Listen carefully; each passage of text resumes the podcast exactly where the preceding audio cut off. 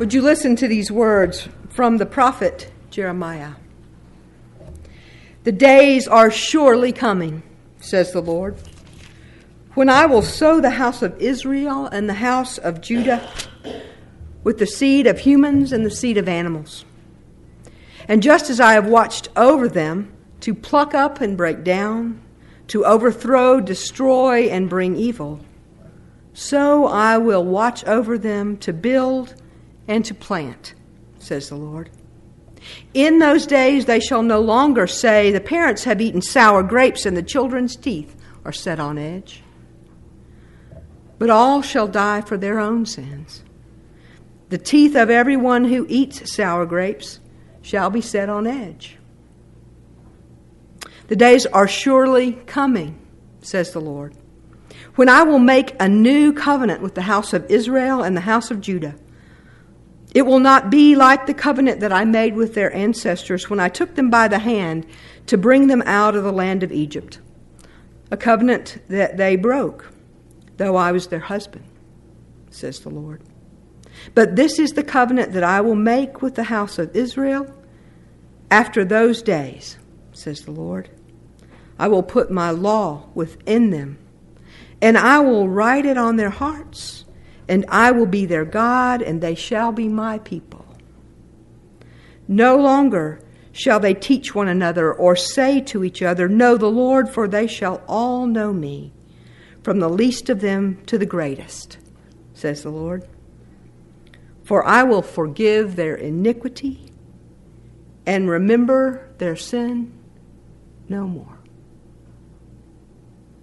The Word of God for the world.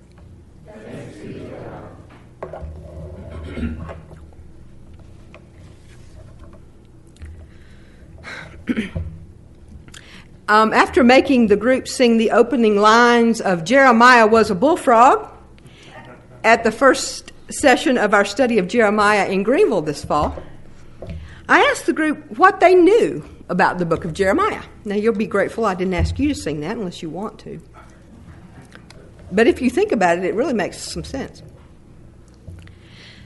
A woman in the class listened to the various responses to this question about um, what they knew about the book of Jeremiah, and then she said, Well, I've taught this book many times, and it's about hope. It's not about all this weeping and crying. It's just about hope. And we just got to get to the hope. Well, I let that sit a minute, and then I said, Well, I agree there's hope, but that's not all. I think we need to linger for a while on the trail of tears in order to make sure we understand the depths out of which real hope is born. If we rush too quickly past the destructive verbs in chapter 1 and again in chapter 31, plucking up, pulling down, destroying, overthrowing, and grab for the hopeful ones, hopeful ones, planting and building, we might not learn all the lessons we need to learn. I believe there's truth in that. So that's where we start today's sermon on the trail of tears. It's interesting what comes up when you Google Trail of Tears. The most familiar reference is the forced removal of Cherokee Indians from their native home east of the Mississippi River to Oklahoma in the late 1830s. This Indian removal policy that affected the Cherokee Nation also forced the relocation of most Native American tribes, resulting in violent, battles like the one at, that happened at Wounded Knee the loss of an untold number of innocent lives, and the systematic degradation of a whole race and culture of people. Army Private John G. Burnett was witness to the horror and violence of that dark moment in United States history. He wrote this description in his journal. I saw the helpless Cherokees arrested and dragged from their homes and driven at bayonet point into the stockades. And in the chill of a drizzling rain on an October morning, I saw them loaded like cattle or sheep into 645 wagons and started toward the west. On the morning of November 17th, we encountered a terrific sleet and snowstorm with freezing temperatures, and from that day until we reached the end of the fateful journey on March 26, 1839, the sufferings of the Cherokees were awful. The trail of the exiles was a trail of death. The Google search also references the slavery trail of tears called America's Forgotten Migration. The journey of a million African Americans from the tobacco South to the cotton South in the early 1800s.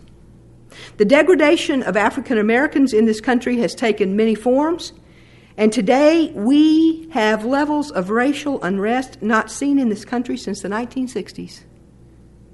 Will we ever learn?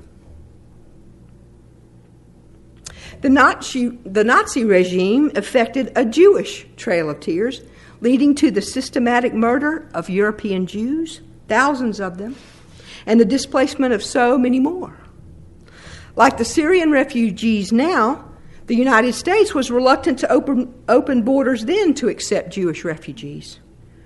We have been and continue to participate in the perpetuation of human suffering when we witness folks on trails of tears and close our eyes and our hearts as we turn away and shut our doors. Are you feeling bad yet? The text from Jeremiah attests to the reality that the Jewish people, people were no strangers to trails of tears. Most Hebrew Bible scholars today contend that the actual authors of Jeremiah and many of the other Old Testament books were among the powerful and political and religious elite carried off to Babylon following the destruction of Jerusalem by the Babylonian army in 587 BCE. The protective walls of Jerusalem had been razed. The temple, the home of Yahweh that housed the Ark of the Covenant containing the tablets on which the laws were written, this center of their religious life lay in ruins. These powerful people found themselves in chains, forcibly removed from their homeland on a degrading march to exile in Babylon, leaving family and friends behind without hope of return. The psalmist records the devastating effects of this disaster. By the waters of Babylon, they sat down and wept for Zion.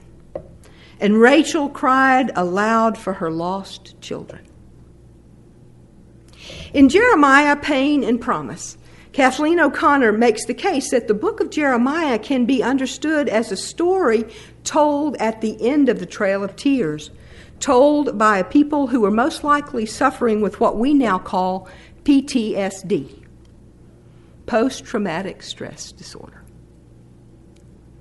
The word trauma comes from the Greek word for wound and refers to the violence that inflicts injury, not to the wound itself. To be traumatized O'Connor writes, is to receive a blow, to become the victim of sudden and perhaps repeated assaults, whether physical or emotional. Trauma inflicts wounds without words. O'Connor maintains that the effect of this kind of trauma on a whole culture is nothing short of disaster. She puts it this way Disasters turn life upside down and shake the world apart in unimaginable and unspeakable ways. They destroy daily existence and shatter its meanings. They leave people stunned, isolated, and hopeless. She points out that the effects of trauma play out in multiple and sequential ways. People are overwhelmed, possessed by their fragmented memories of the trauma. They begin to cycle them over and over in agonizing repetition of the suffering in their dreams as well as their waking life. They lose the ability to talk about the suffering they've experienced, and as a result, grow increasingly numb emotionally. This numbing causes the values, beliefs, and rituals that once sustained life and hope to lose their meaning. Disasters, O'Connor says, can mortally wound faith and trust. We've all experienced trauma in one way, shape, or form. This is part of the vulnerability of being human. Sometimes we bring tragedies on ourselves, and sometimes they happen for no apparent reason. Regardless of what causes them, the experience is the same. The lights go out, darkness falls, and we wonder if the light will ever return. We lose our way and our perspective. We are no longer in control, and all we can do is ride out the storm and pray for it to pass. Anyone who's experienced this kind of devastation knows that you cannot rush past or through unspeakable suffering. Sitting in sackcloth and ashes is stark reality and despair. And it's a close and constant companion, expressed most often in sighs and groans, too deep for words. Those who deal with people with PTSD suggest that one of the most effective ways to move past trauma is for victims to tell their stories, to share the horror, to work it out by talking it out. After all, hindsight, they say, is 2020. We gain wisdom following the difficulties that befall us as we give them voice. Sharing the burden with those around us in safe space helps. Sharing and bearing the tears of others is part of the way to which Jesus calls us. In that sharing, hope can grow and healing can start. We see this in Jeremiah as the powerful leaders, now in exile, look back and tell the story of the prophet who warned them of impending danger, the prophet whose word they ignored. They, they chose denial instead. They flirted with human power and might, focusing on themselves. In chapter 1, verse 16, Jeremiah describes their behavior as worshiping the work of their own hands. These writers reflect on this behavior that brought them to their knees. They ponder aloud about the experience of God's anger, grappling with the unspeakable grief and loss, turning over and over their questions about whether God has forsaken them, wondering if God is still with them, and if there is ever any hope of recovering anything close to what has been lost. And as they reflect, they come to recognize that what they experience as God's anger is in reality an outward expression of God's inward grief at their willful self reliance, at their willingness to trust only in gods they can see or construct, at their preference for power and wealth, at their refusal to see the plight of those they were called to shepherd and tend. In telling their story through tears of grief and loss, in confessing their selfishness and lack of trust, in voicing their fear and hopelessness, clarity begins to come. And they can hear the voice of the Lord through the prophet that they had once ignored. Surely the day is coming. I've watched over my people during their devastation, and I will watch over their rebuilding. I will write forgiving, forgetting love on their hearts. As we said in Free for All this past Tuesday, this passage in Jeremiah is God's reset button for the Hebrew people. Their hope begins to grow as they face their trail of tears. I must be honest with you. My hope is in short supply right now. The state of this political season has been as disheartening as anything I have experienced in my lifetime. And I'm old. I have a kid that's fixing to be 30 years old. And I'm only 29. The deep divisions in our country are evident and growing deeper, though, with every debate and debacle. And to make matters worse, violent rhetoric spews from the lips of our presidential candidate as he brags about sexual exploitation of women. That's not a partisan statement, that's a pastoral and personal agony. What I find equally disturbing in this is the reaction of religious folks excusing the behavior. And consider this as of 2015, the Southern Poverty Law Center identified 892 separate hate groups in the United States. That number represents a 14% increase over 2014. White supremacists comprise the vast majority of these groups, which are concentrated in the southern United States. Relations between the African American community and police in many cities cause the regular eruption of violence. The middle class is shrinking as the gap between rich and poor grows. Worldwide violence, refugees in the millions, and ethnic and political distrust proliferate.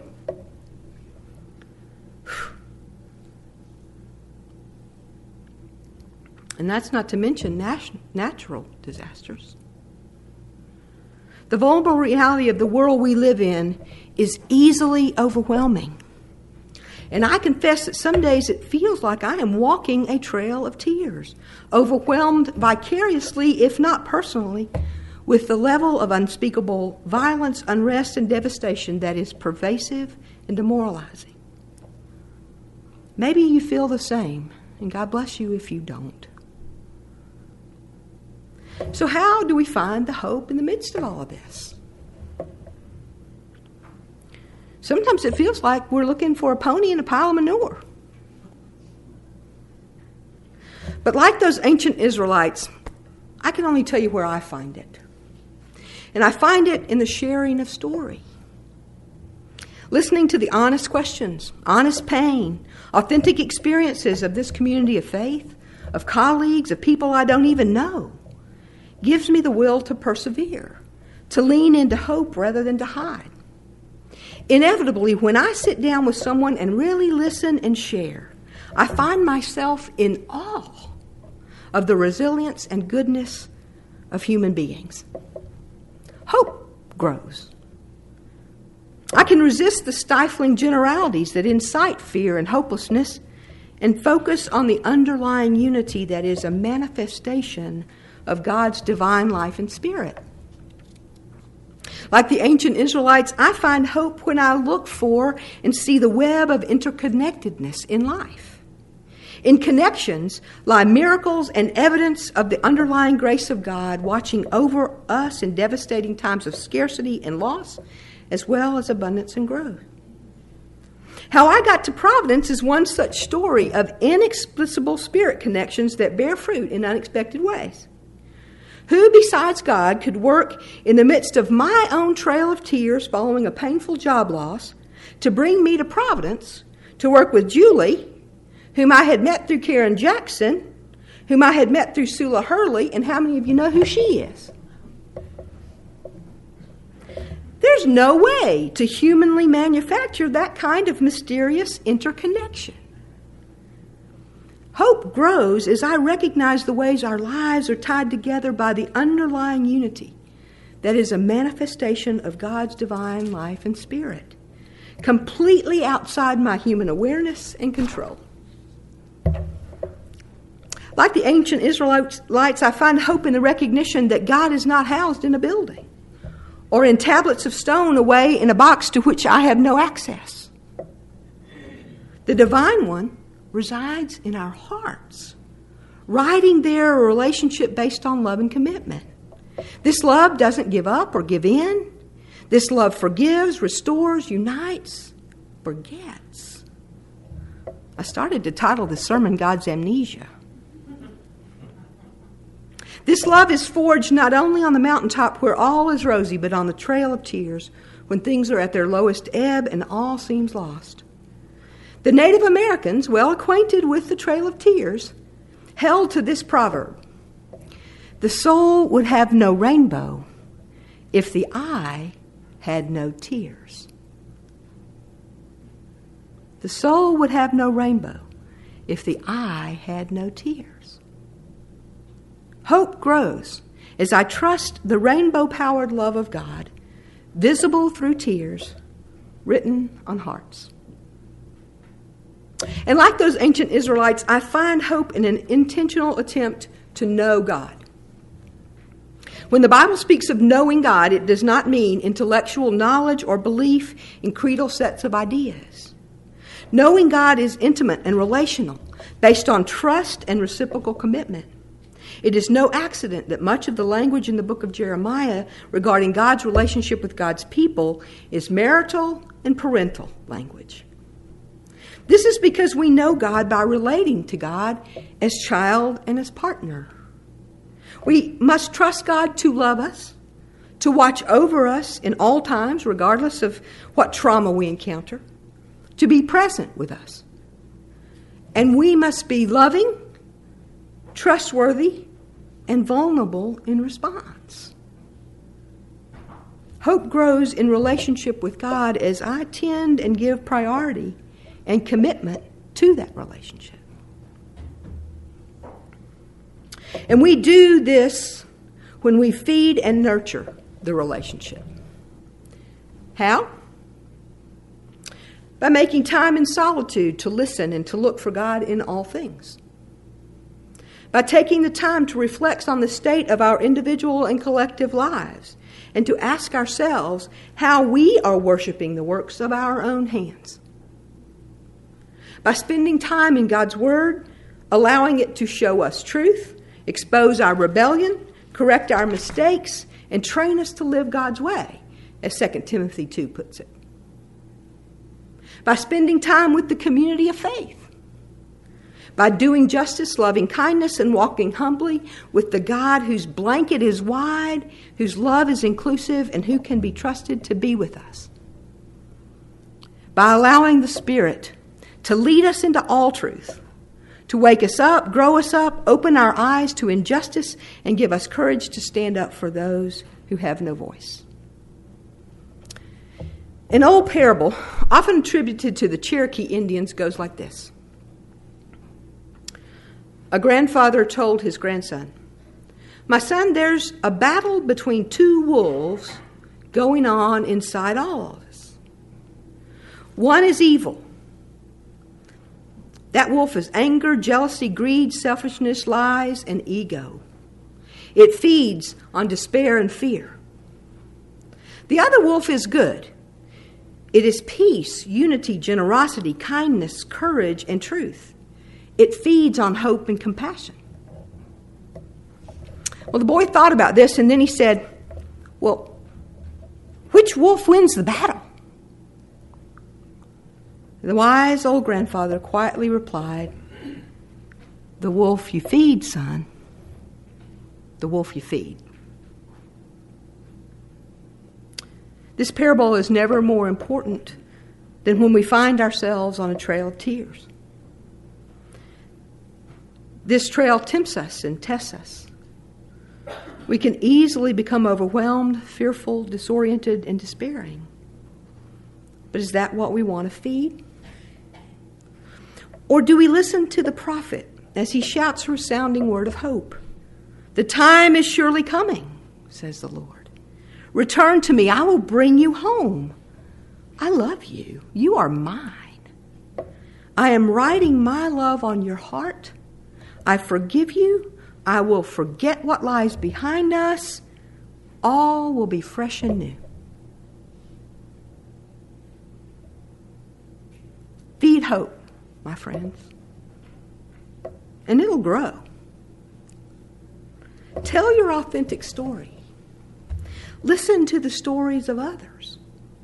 Celebrate resilience. Look for connection.